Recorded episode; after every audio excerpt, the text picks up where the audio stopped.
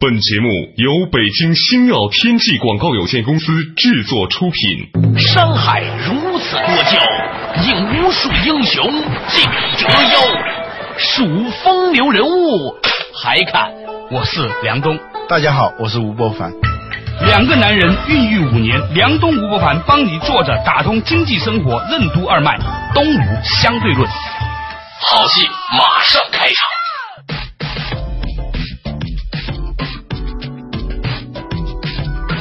坐着打通经济生活任督二脉，大家好，欢迎收听《东吴相对论》，我是梁东，对面的依然是二十一世纪商业评论主编吴伯凡，伯凡你好，大家好嗯哎我们较早之前呢谈到了所谓的贵族精神，贵族呢成为一个恶俗的代名词，但其实经过了老吴的考据、学习和了解，还有百度一下之后呢，啊，发现呢原来贵族精神呢 还是有些含义的嗯，其中的一个指标呢就是这个人他是否愿意传承他父亲传下来的东西，或者他是否愿意让他现在做的事情传给下面的孩子，然后呢他是否在心中有一种高于利益、高于短期行为的一种意志在胸中的这样一种使命感啊。嗯说到这个地方，上一次我们结束的时候就讲到啊，其实在中国五六十年代的时候啊，比如一个小城市的一个小站火车站，有一个扳道工哈、嗯他的儿子可能一辈子最终的目标呢是希望他爸退休之后他也做一个扳道工，呃，而啊且那他种非常尊敬他父亲，对而且很重要的，他希望他的儿子也做这个事情，对，所以他那会这样他就有贵族气质，哪怕他是一个很贫穷的人。对啊、还有一个真实的故事，就是在某个沿海的省份，我忘了是山东还是浙江，就是几代人管理一个灯塔，对就一直那样传承下来。对他们对管理灯塔的这件事情上，他们已经完全超乎了普通的这种利益这种考虑。他们每一代人都觉得这是一件非常神圣的事情，嗯就是能够在黑夜里头，在狂风暴雨当中给人指明方向，避免一次又一次的这种海难。他们心里已经完全认可了这种职业的时候，嗯所以他一代一代的传下来。我是的看过这篇报道，嗯。嗯，很有意思。我忘了是王朔还是谁说了一句话，嗯，他说呢，当今中国很有趣，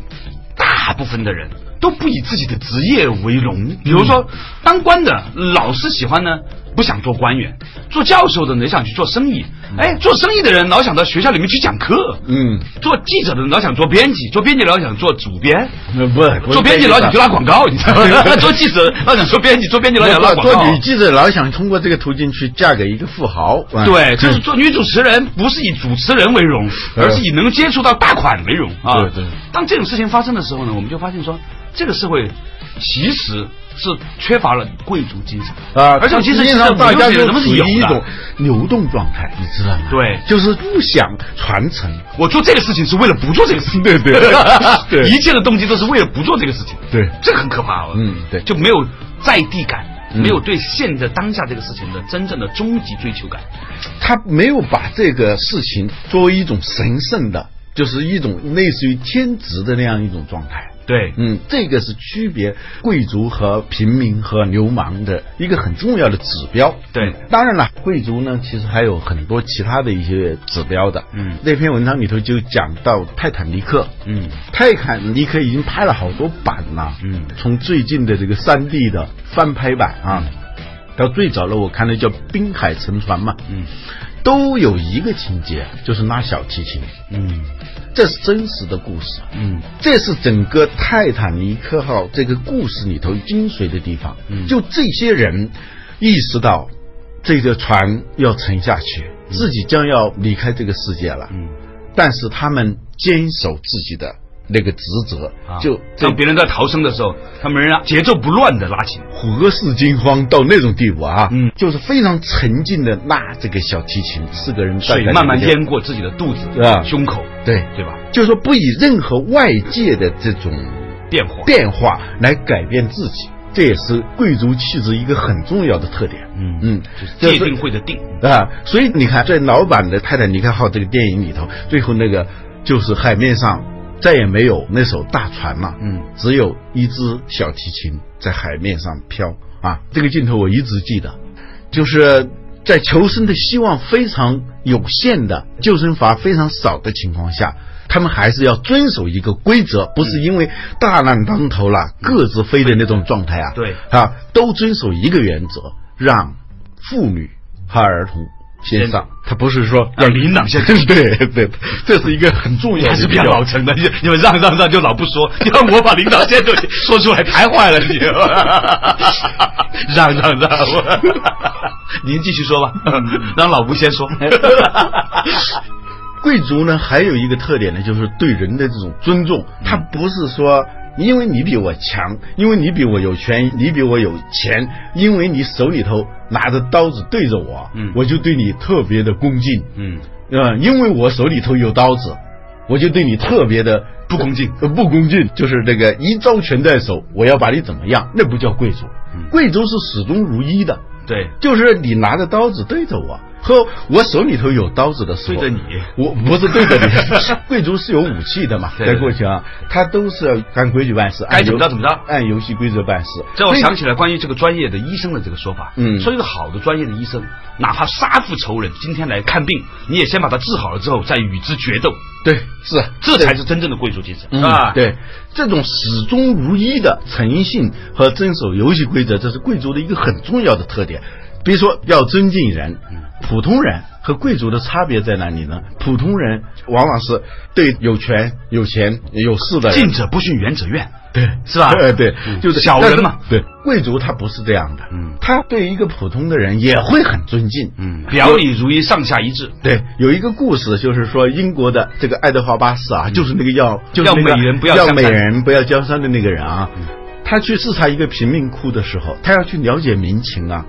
但一般情况下，国王啊去看贫民窟，这所有的地方不都是我的？何况我一国王进贫民窟，按非贵族的逻辑，那就是一种居高临下的视察嘛，啊，对，表示亲切问问嘛。啊，对，他站在一个很破的、都快要倒的、摇摇欲坠的一个房子面前，有一个贫穷的老妇啊在里头啊，他都看见了，然后他就很恭敬的说：“太太，我可以进来吗？”嘿，这叫贵族。这是一个标准，还有法国皇后安托瓦雷特啊，路易十六的王后嘛。这个人我看他好多材料啊，但是这个情节我在那个茨威格写的那个传记里头好像没有发现这个情节，我不知道是不是真事儿，但是这个听起来很像是真的，什么事儿？就是他被送上断头台，嗯，他其实很无辜的，被连坐的。啊，送上断头台的时候，不小心啊，这个脚啊就踩到了这个刽子手的那个脚，他马上就下意识的，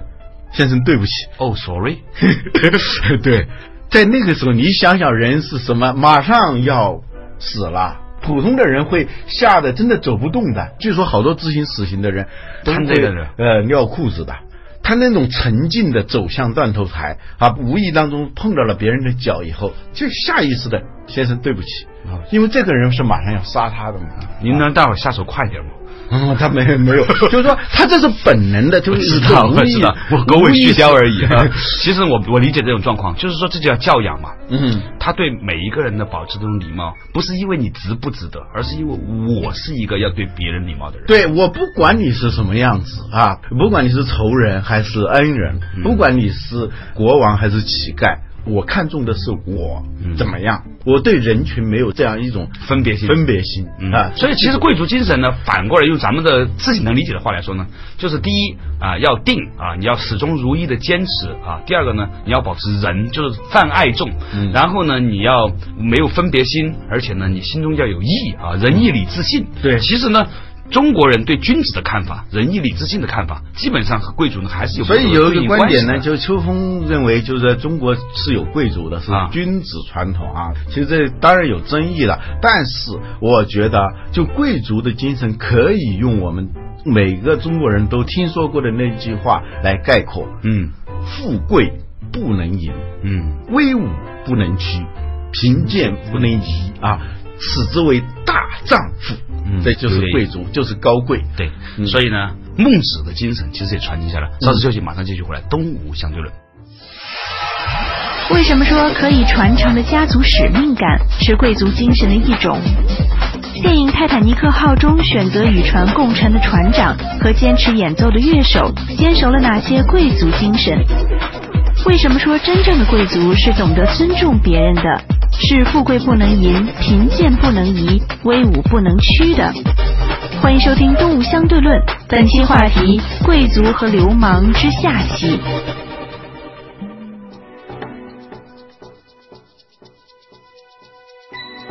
作者打通经济生活任督二脉，大家好，欢迎继续回来嗯的东吴相对论。刚才老吴呢讲了一个话题啊，其实贵族精神呢离我们并不遥远。嗯一直以来呢，中国呢都相信一个人如果能做到贫贱、呃威武、呃富贵嗯都不能够改变其性的时候呢，他就是君子了。君啊子、那往往这个跟你的社会身份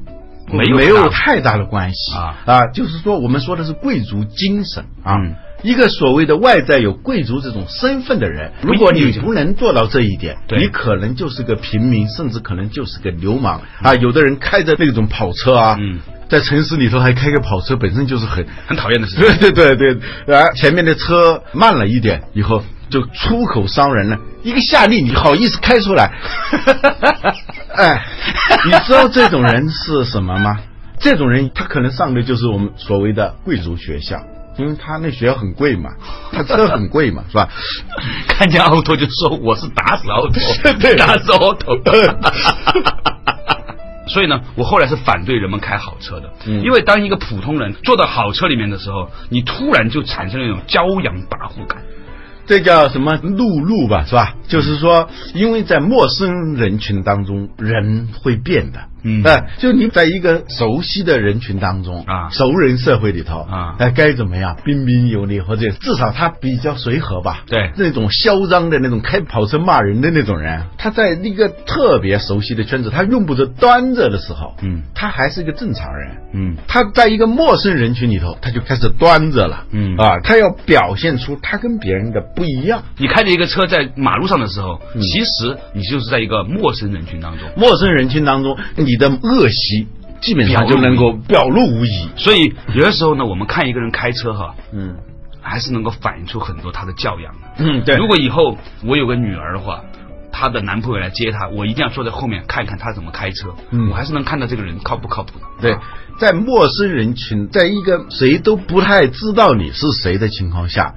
你始终如一的保持着某种原则、嗯规范，嗯，这才是一个真正高贵的人。对，鲁迅先生对流氓的定义，就是说他的判定标准可以不断的改变的啊这叫流氓。他到城里去看见女学生穿短袖短裙的时候，他认为这很有伤风化；而当他到乡下里头的时候，看见大家随地大小便，他也会骂这个特别没教养啊。他在城里头呢，他用的是农村的标准，你知道吗？嗯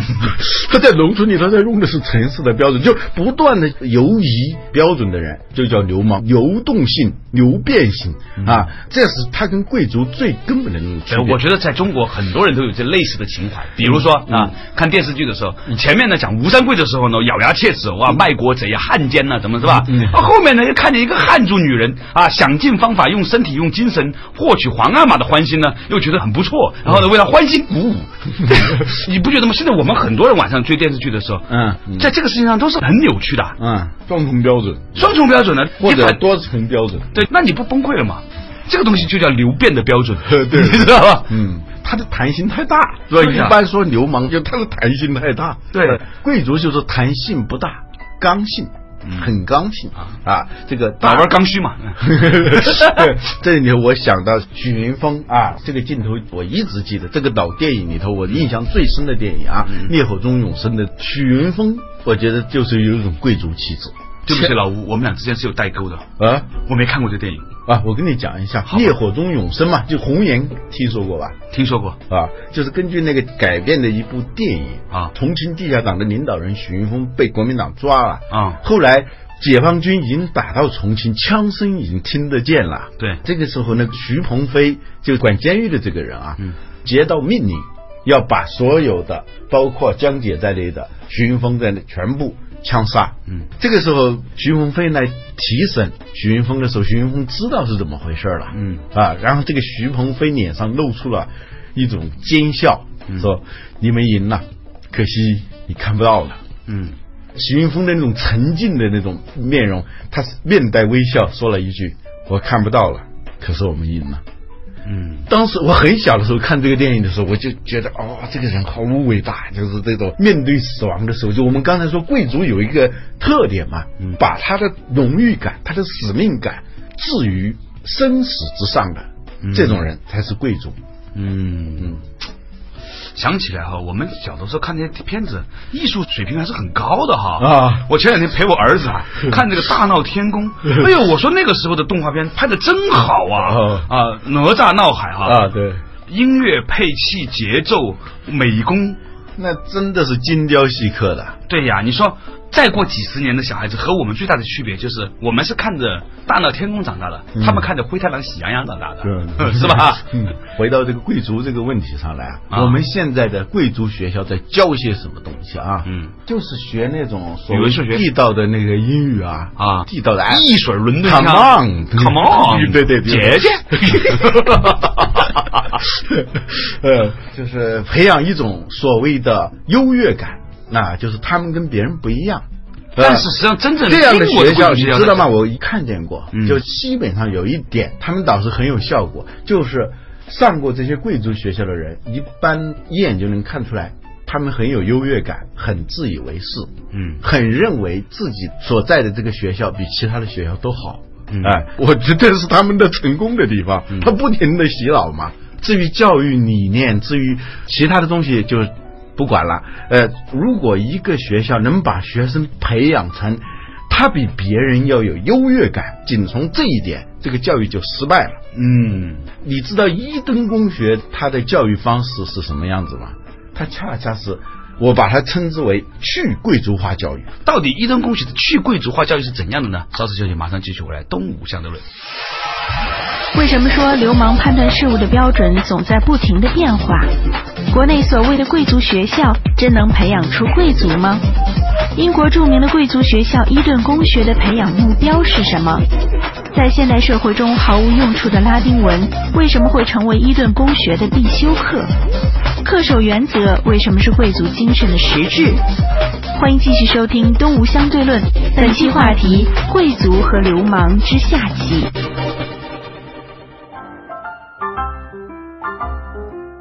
作者打通经济生活任督二脉，大家好，欢迎继续回来的东吴相对论，我是梁东梁某人，对面的依然是二十一世纪商业评论主编吴伯凡，伯凡你好。嗯较早之前呢，我们说到一个话题啊，说现在国内呢有一些贵族学校呢，是以把这个学生培养出来，觉得自己很有优越感为目标，嗯而。真正的所谓的贵族学校，比如像伊顿公学对，他们的教育理念恰好与之相反。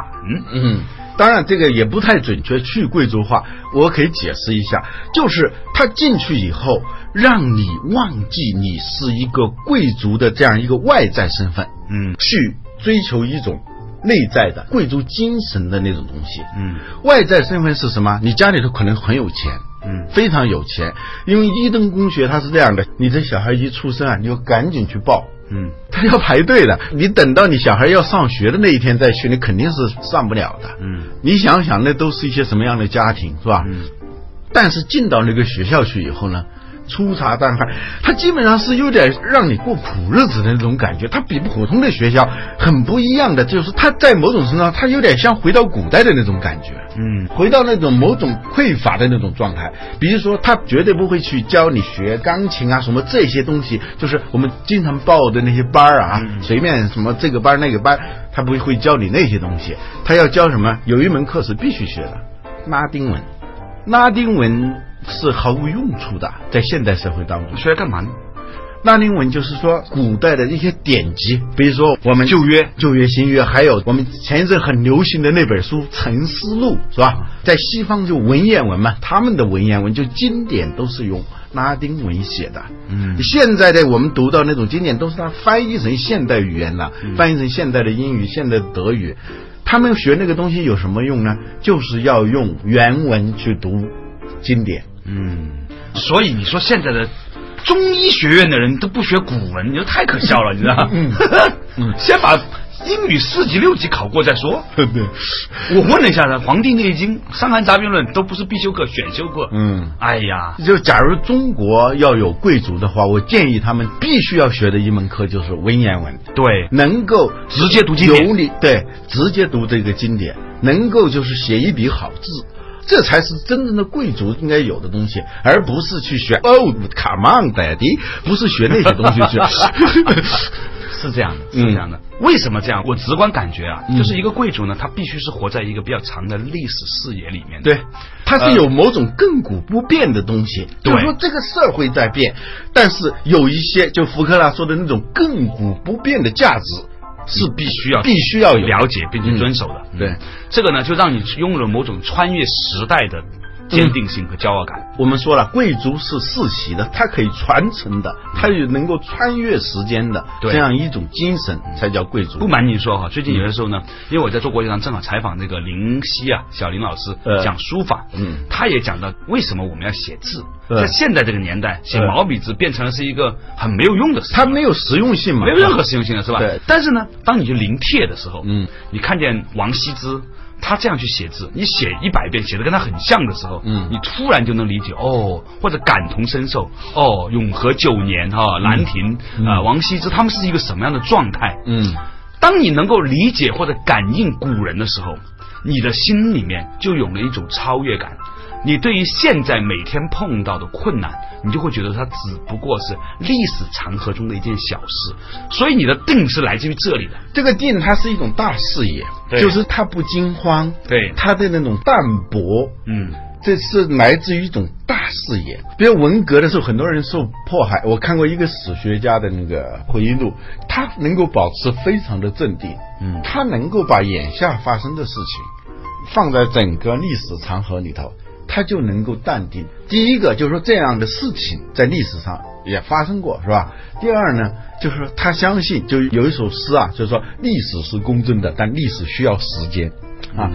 他的那种镇定自若里头，他是有一种时间和空间的那种开阔感。开阔感。用杜甫的话说呢，就是“乾坤万里眼，时序百年心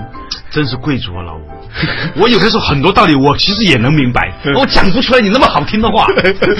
是什么来着？你再说 一遍。”。乾坤万里眼，你看乾坤，看天地是万里眼，门泊东吴万里船。窗含西岭千秋雪，这一眼看停过去车坐爱枫林晚，这一眼看过去是西藏，哈啊，窗含西岭千秋雪。这一眼看上去是江苏是上海，门泊东吴万里长啊，就是这样一种视野。你看眼前的这点东西的话，你的那种镇定感是很自然的啊嗯，有一个年轻的爸爸，嗯有天发现他的儿子在睡觉的时候说：“小娘们儿，我来了。” 他就很生气、 他责问他老婆：“我儿子都学了些什么？” 认真看，听完说：“说是小羊们，我来了， 是灰太狼 和喜羊羊， 小羊们，我来了。” 所以，就是我们的小朋友们现在都在，我不是反对灰太狼、喜羊羊，我觉得也挺好的一个儿童动画片，是吧？但是。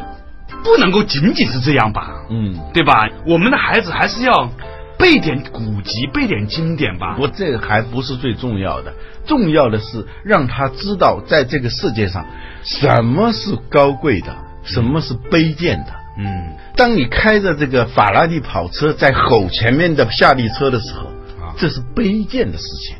非常卑贱的事情。对。哎， 当你开着夏利车你就不让他过的时 候，也不见得有多高贵啊、对对对 对对我就不让你过，我就慢慢开了，憋死你！ 这里也有分别心。也有分别心，也有分别哎心，对不要有分别心，是吧？嗯，贵族一个明显的标志，它是那个礼仪嘛，对这个礼节，嗯这个东西非常重要。嗯，流氓是最不讲这些东西的啊，对他认为这些东西都是完全没必要的。嗯，不能成王败寇嘛，啊我有枪，我有钱，你对就应该听我的，对这是他的逻辑，对，认为这是迂腐啊。对。贵族他这个礼仪礼节，他这个背后是什么？还是契约精神。嗯，再乱的时候，他这个东西是不能乱的。嗯，分寸嗯不乱，规则不乱，嗯价值不变。嗯，当你对贵族精神进行各种分析以后，你发现就是对原则的那种尊重，嗯，是一种基于对某种不变的原则的这种尊重，诚信也好，嗯，荣誉感也好，使命感也好，契约精神也好，等等，它都是包含了一种不变的东西，一种恒定的东西，一种就是说不为外界所动的，始终操之在我的嗯这样一种精神，这才是贵族精神。这老吴，你在讲的时候呢，其实我在内心里面也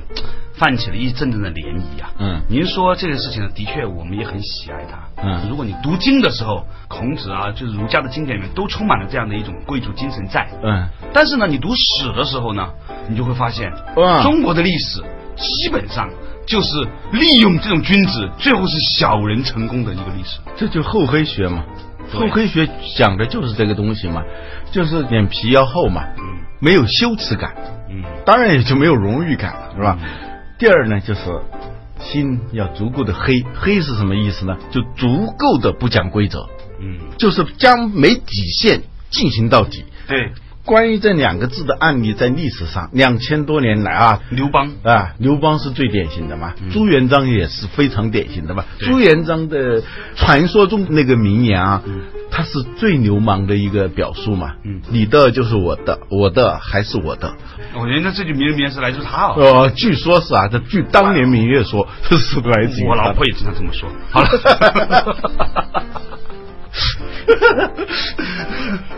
好吧，啊，我们说谈市场经济啊，啊有人说我们真正的市场经济，它一定是有法治精神的这种市场经济。市场经济就是买卖关系嘛，啊，交易嘛，愿买愿卖嘛，嗯这样一个交易关系。但是背后是什么？契约精神。嗯如果没有这一点的话，它会变成一种叫流氓市场经济，它对不是贵族市场经济。啊，我们今天说这个话题，我觉得就可以区分出很多东西，比如说不同的市场经济，嗯，不同的企业，嗯不同的成功。不同的贵族学校。对不对？好了，感谢大家收听今天的《东吴相对论》，我们下一期同时见，再见。